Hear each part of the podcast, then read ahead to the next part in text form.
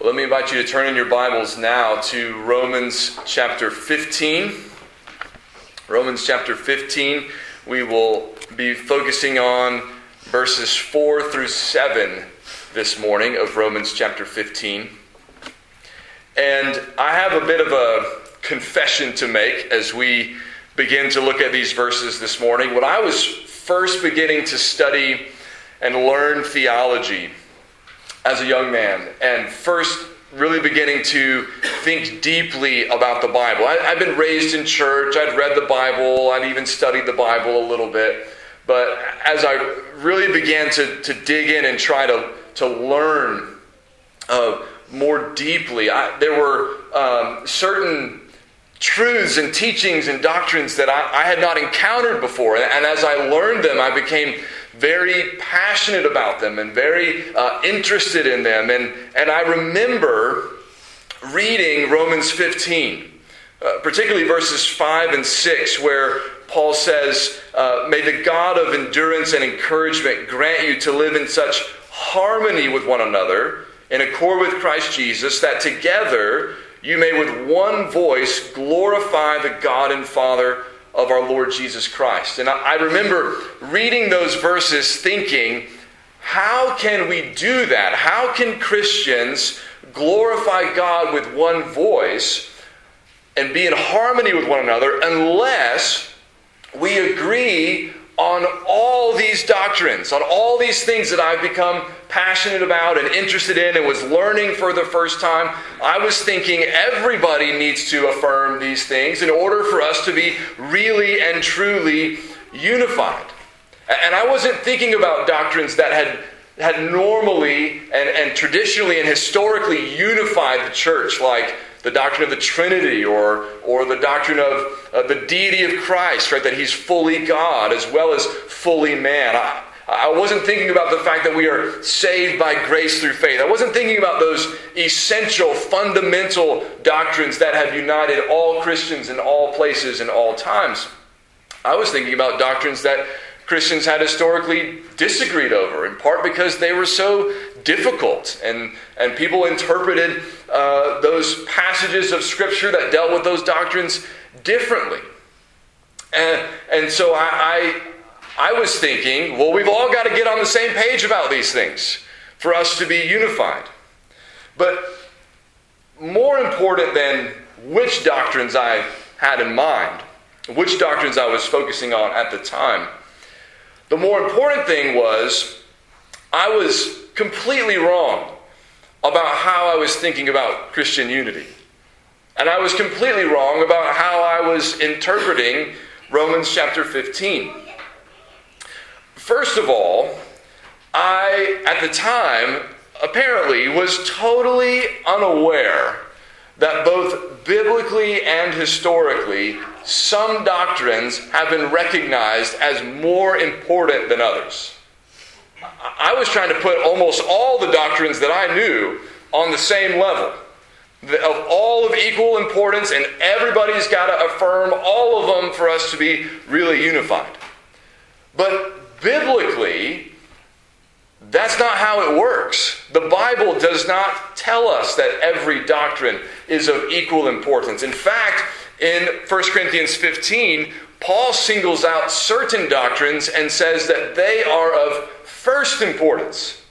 He says in 1 Corinthians 15, 3 through 5, he says, For I delivered to you as of first importance what I also received that Christ died for our sins in accordance with the Scriptures, that he was buried and that on the third day he rose from the dead in accordance with the scriptures. So, the death of Christ for our sin, his burial, his resurrection on the third day, and the fact that all of that was in accord with the Old Testament scriptures, Paul says that is of first importance. He never says, for example, that the doctrine of election is of first importance. And we can list a dozen, maybe a hundred doctrines that are not of first importance. Not every doctrine in the Bible is of equal importance. Though they are all important because they're in God's Word, they're not all of equal importance. So, biblically, I had missed the fact that there are some doctrines that are of first importance, that are essential for all Christians to believe, and there are others that are of lesser importance. And I had missed that historically, Christians had been united around those doctrines of first importance, and they had articulated those in ways that all Christians could affirm together in things like the Apostles' Creed or the Nicene Creed, where we say together, I believe in God the Father Almighty, the maker of heaven and earth. And I believe in Jesus Christ, his only begotten Son, our Lord, who was conceived by the Holy Spirit, born of the Virgin Mary, suffered under Pontius Pilate, was crucified, dead, and buried who ascended, or excuse me, who rose from the dead on the third day, who ascended to, uh, to heaven and is seated at God's right hand, from whence he will come to judge the living and the dead. All of those are, and, and it goes on. I believe in the Holy Spirit. I believe in the forgiveness of sins. I believe in the little c Catholic Church, the universal church. I, I believe in the resurrection of the body. All of those are things that all Christians have agreed on for 2,000 years. We believe in God the Father, Son, and Holy Spirit. We believe in Jesus' virgin birth, death, and resurrection. We believe in the Holy Spirit. We believe in forgiveness. We believe in resurrection. All, all those kinds of things. There are a lot of doctrines that don't show up in those creeds because they're not of first importance. They're not essential for Christian faith. They're important, but they don't rise to that same level of importance as, for example, the death and resurrection of Jesus. So that was my first problem. I didn't think biblically or historically about the way Christian unity works or what doctrines are of most importance and that not all doctrines are of equal importance. The second problem I had was that I completely either ignored or misunderstood the context of those verses I was looking at in Romans 15, verses 5 and 6. Because I looked at those verses and thought, that must mean we all have to agree on a whole bunch of things, some of them controversial, right, and, and difficult for people to get on the same page about. We must all have to agree on those things in order for us to have real Christian unity and harmony. But if I had just read and understood chapter 14 and the first part of chapter 15, surely I could not have missed, you would think I could not have missed the fact that what Paul has been saying so far is there are things you guys don't agree on. And that is okay. Don't try to compel each other to have all the same convictions. Don't judge and look down on those who have different convictions than you. Paul can't now in chapter 15 be saying, oh, and by the way, if you want to be unified, though, you got to agree on everything. That doesn't make any sense. Right? If I had paid attention to the context, I would have known, or should have known, that when Paul was talking about their unity here, he could not have been talking about uniformity. He could not have been insisting that they had to agree on everything in order to be unified. Because he's just been saying you don't agree on everything and you need to be okay with that. So I, I had completely misunderstood the way the Bible talks about Christian unity, the way Christians have historically thought about Christian unity. I completely misunderstood what Paul was saying in Romans chapter 15. And so uh, I want to do a better job, right, of explaining this to you today than I did of thinking about it myself all those years ago. So let's look in Romans chapter 15 together at verses 4 through 7 and see what we can learn from Paul's words about Christian unity. So here we go, beginning in verse 4. He says, For whatever was written in former days was written for our instruction, that through endurance and through the encouragement of the Scriptures we might have hope. May the God of endurance and encouragement grant you to live in such harmony with one another, in accord with Christ Jesus, that together you may with one voice glorify the God and Father of our Lord Jesus Christ. Therefore, welcome one another as Christ has welcomed you for the glory of God. Now, in verse 4, before he gets to the, the issue of unity, right, in verse 4, he talks about the importance of the Old Testament scriptures. When he says whatever was written in former days, right, he's talking about the Old Testament. Paul is currently writing, as he writes Romans, he's writing part of what will come to be known as the New Testament, right? So he's talking about the Old Testament scriptures, and he's explaining why in verse 3 he quoted Psalm 69. As he was telling us that we need to imitate Christ's example. He says in verse 3 Christ did not please himself, but as it is written, the reproaches of those who reproached you fell on me. Now, he could have just said, Christ did not please himself. After all, he laid down his life for us on the cross. He, he could have just said that, made the point effectively. Why did he go back and quote Psalm 69 and say Psalm 69 tells us about what Christ did? And by learning from Psalm 69 what Christ was going to do, what Christ fulfilled in his life, we also learn what we ought to do as we imitate Christ. Why did he do that? Well, that's what he's explaining in verse 4. He says, Whatever was written in former days was written for our instruction. So his first point is I quoted the Old Testament for you because the Old Testament is there to teach you. The New Testament is not the only place you can learn about Christ. The New Testament is not the only place we learn about what Christ did and therefore what we ought to do as imitators of Christ. We learn that from the Old Testament as well. Of course, you can learn it from the New Testament.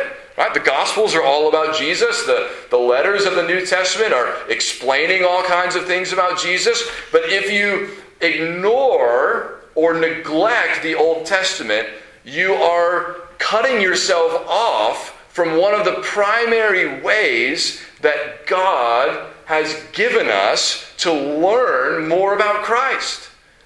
And by learning more about Christ, learning more about how we should live, what we should do, how we should conduct ourselves as imitators of Christ.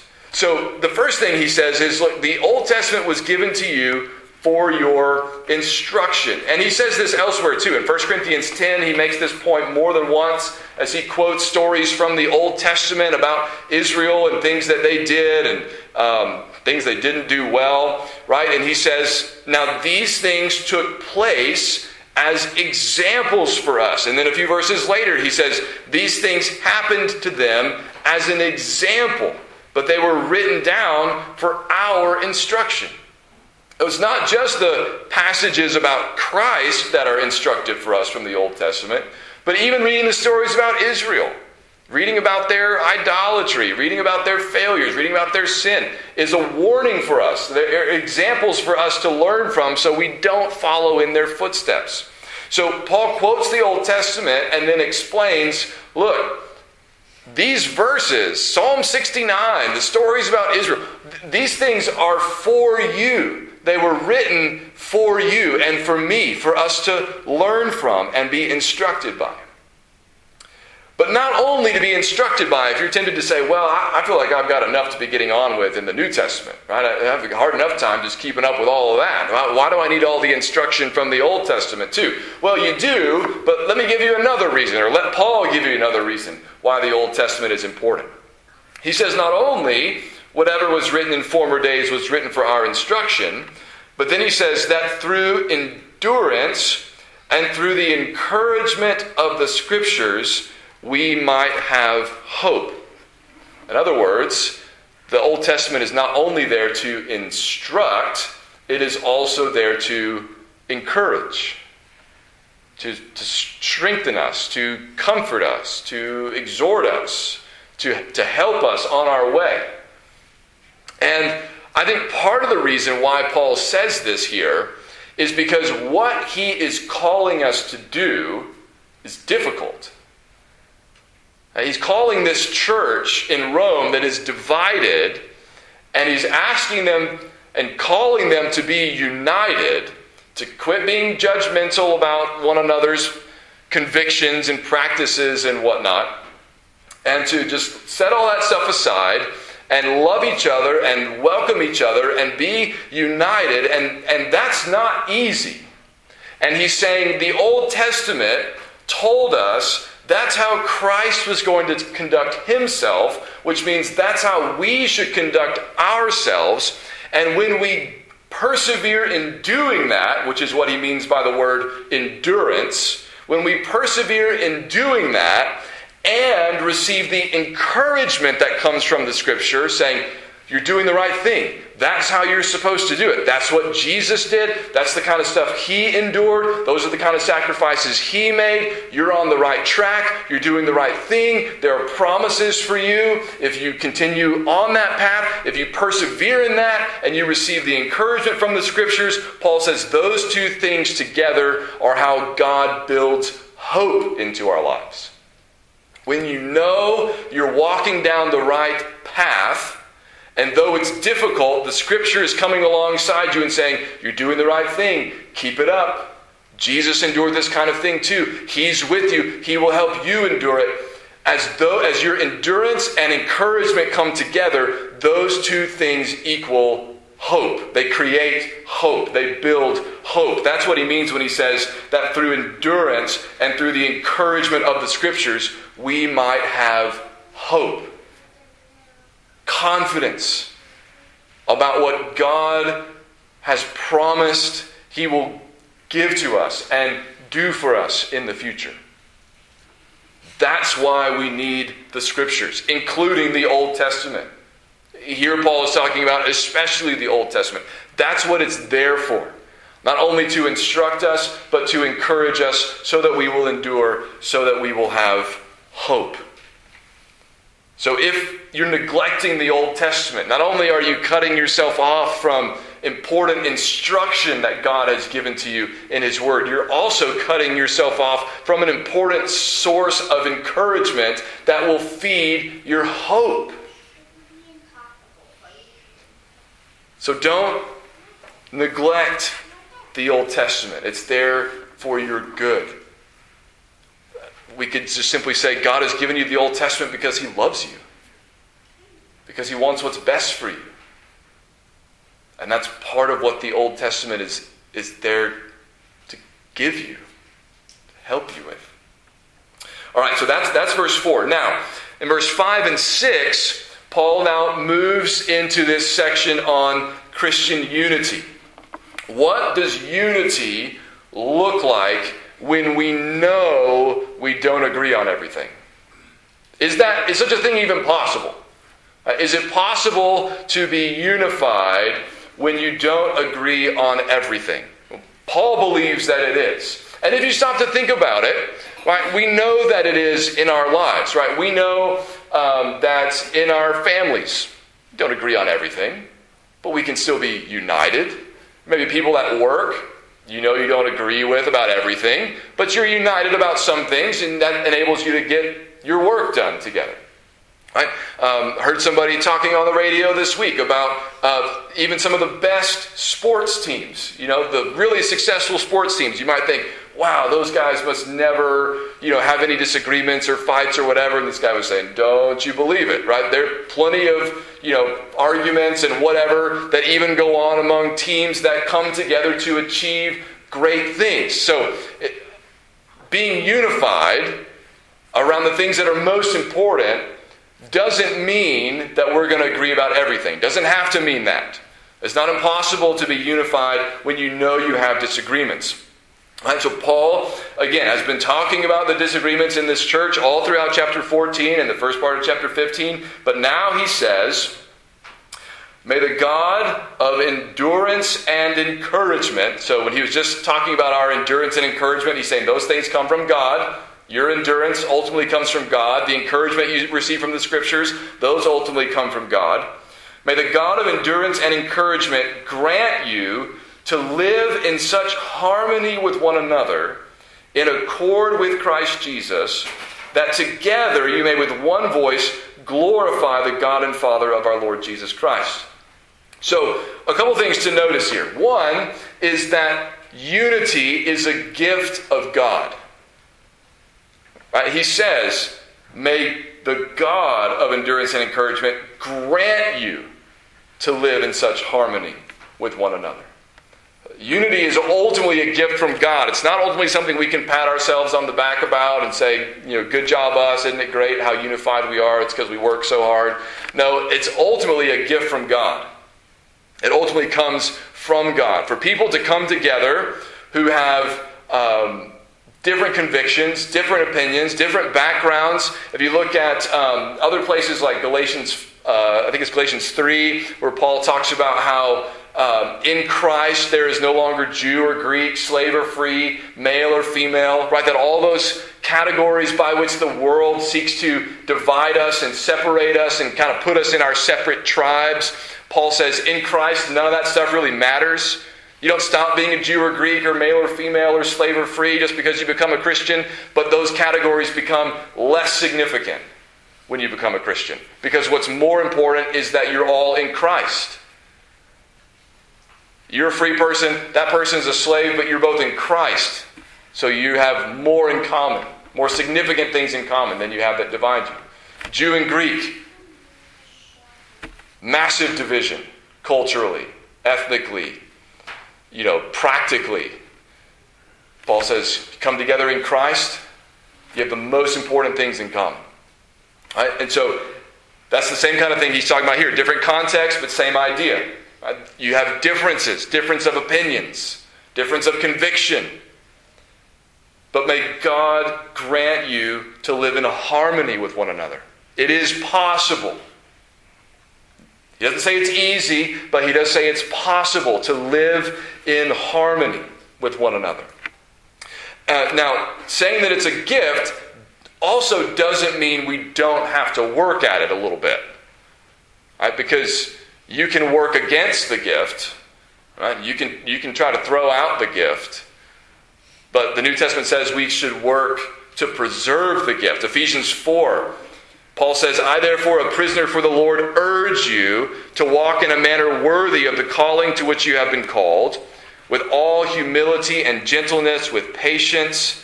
And then notice this bearing with one another in love, eager to maintain the unity of the Spirit in the bond of peace. We don't create that unity, but we have to work to maintain it. And part of how we work to maintain it is by bearing with one another, by being humble, by being gentle, by being patient. So, unity is a gift from God, Paul says. When you have people from diverse backgrounds, when you have people with diverse convictions, which is what Paul is focusing on here, it takes God's grace God's gift for people to be unified. Now, what does he have in mind about the kind of unity we're supposed to have? Right? Because people can be unified about all kinds of things, some of them important, some of them not terribly important. Right? What does he have in mind here? He says, May the God of endurance and encouragement grant you to live in such harmony with one another, which has to do with thinking the same,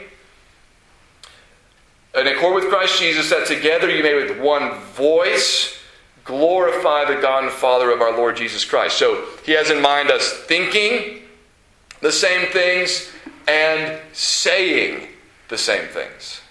What kinds of things are we supposed to be thinking and saying the same? We know it's not everything.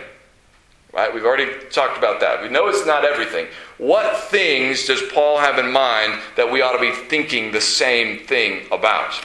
Well, if we just look back through chapter 15 or 14 and into chapter 15, we get a few ideas of what kinds of things Paul expects us to all agree upon. For example, we should think the same about what Christ did, even if we don't think the same about what Christ allows.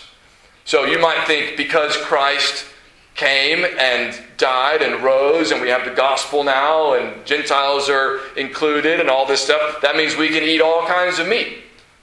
Or you might think No, that doesn't mean that. I've, I've still got to go along with the Old Testament law, right? I've, I've, if you're a Jew, especially in the first century, you're raised on that. Maybe you're not comfortable yet giving up some of those restrictions and requirements. Right? We might not agree on that. But we do agree, right, that Christ came and lived and died and rose for us. Right? When he says, um, uh, you know, that Christ did not please himself in verse 3, but as it is written, the reproaches of those who reproached you fell on me. He's grounding his exhortation in a reminder about what Christ suffered for us. We're all supposed to be on the same page about that. If you say, whoa, whoa, whoa I, the Jesus I believe in didn't suffer anything, okay, well, then you're in a different camp, right? We, we can't be unified, not, not this way. Right? So we've got to think the same thing about what Christ did, even if we don't think the same thing about what Christ allows. We also need to think the same thing about what matters in the kingdom. Remember verse 17, that key verse in chapter 14, where he said, The kingdom of God is not a matter of eating and drinking, but of righteousness and peace and joy in the Holy Spirit? If you think that the kingdom of God is mainly a matter of eating and drinking, it is going to be hard to be unified in this church in Rome. Because not everybody agrees on that. And if you think that's the most important thing, you're not going to be unified. But if you agree with Paul that those are not the most important things, that what's more important is the gift of righteousness, right, by faith in Christ, that we're justified.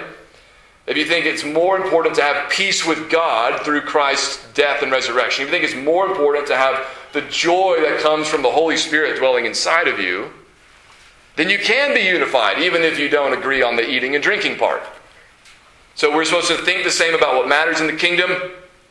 We need to think the same about why we do what we do, even if what we do matters. Back in chapter 14, he said in verse 6 the one who observes the day observes it in honor of the Lord. The one who eats, eats in honor of the Lord, since he gives thanks to God. And then down in verse 7, none of us lives to himself, none of us dies to himself. Right? In other words, he was saying we all have the same goal, the same aim. People who eat and don't eat meat give thanks to God.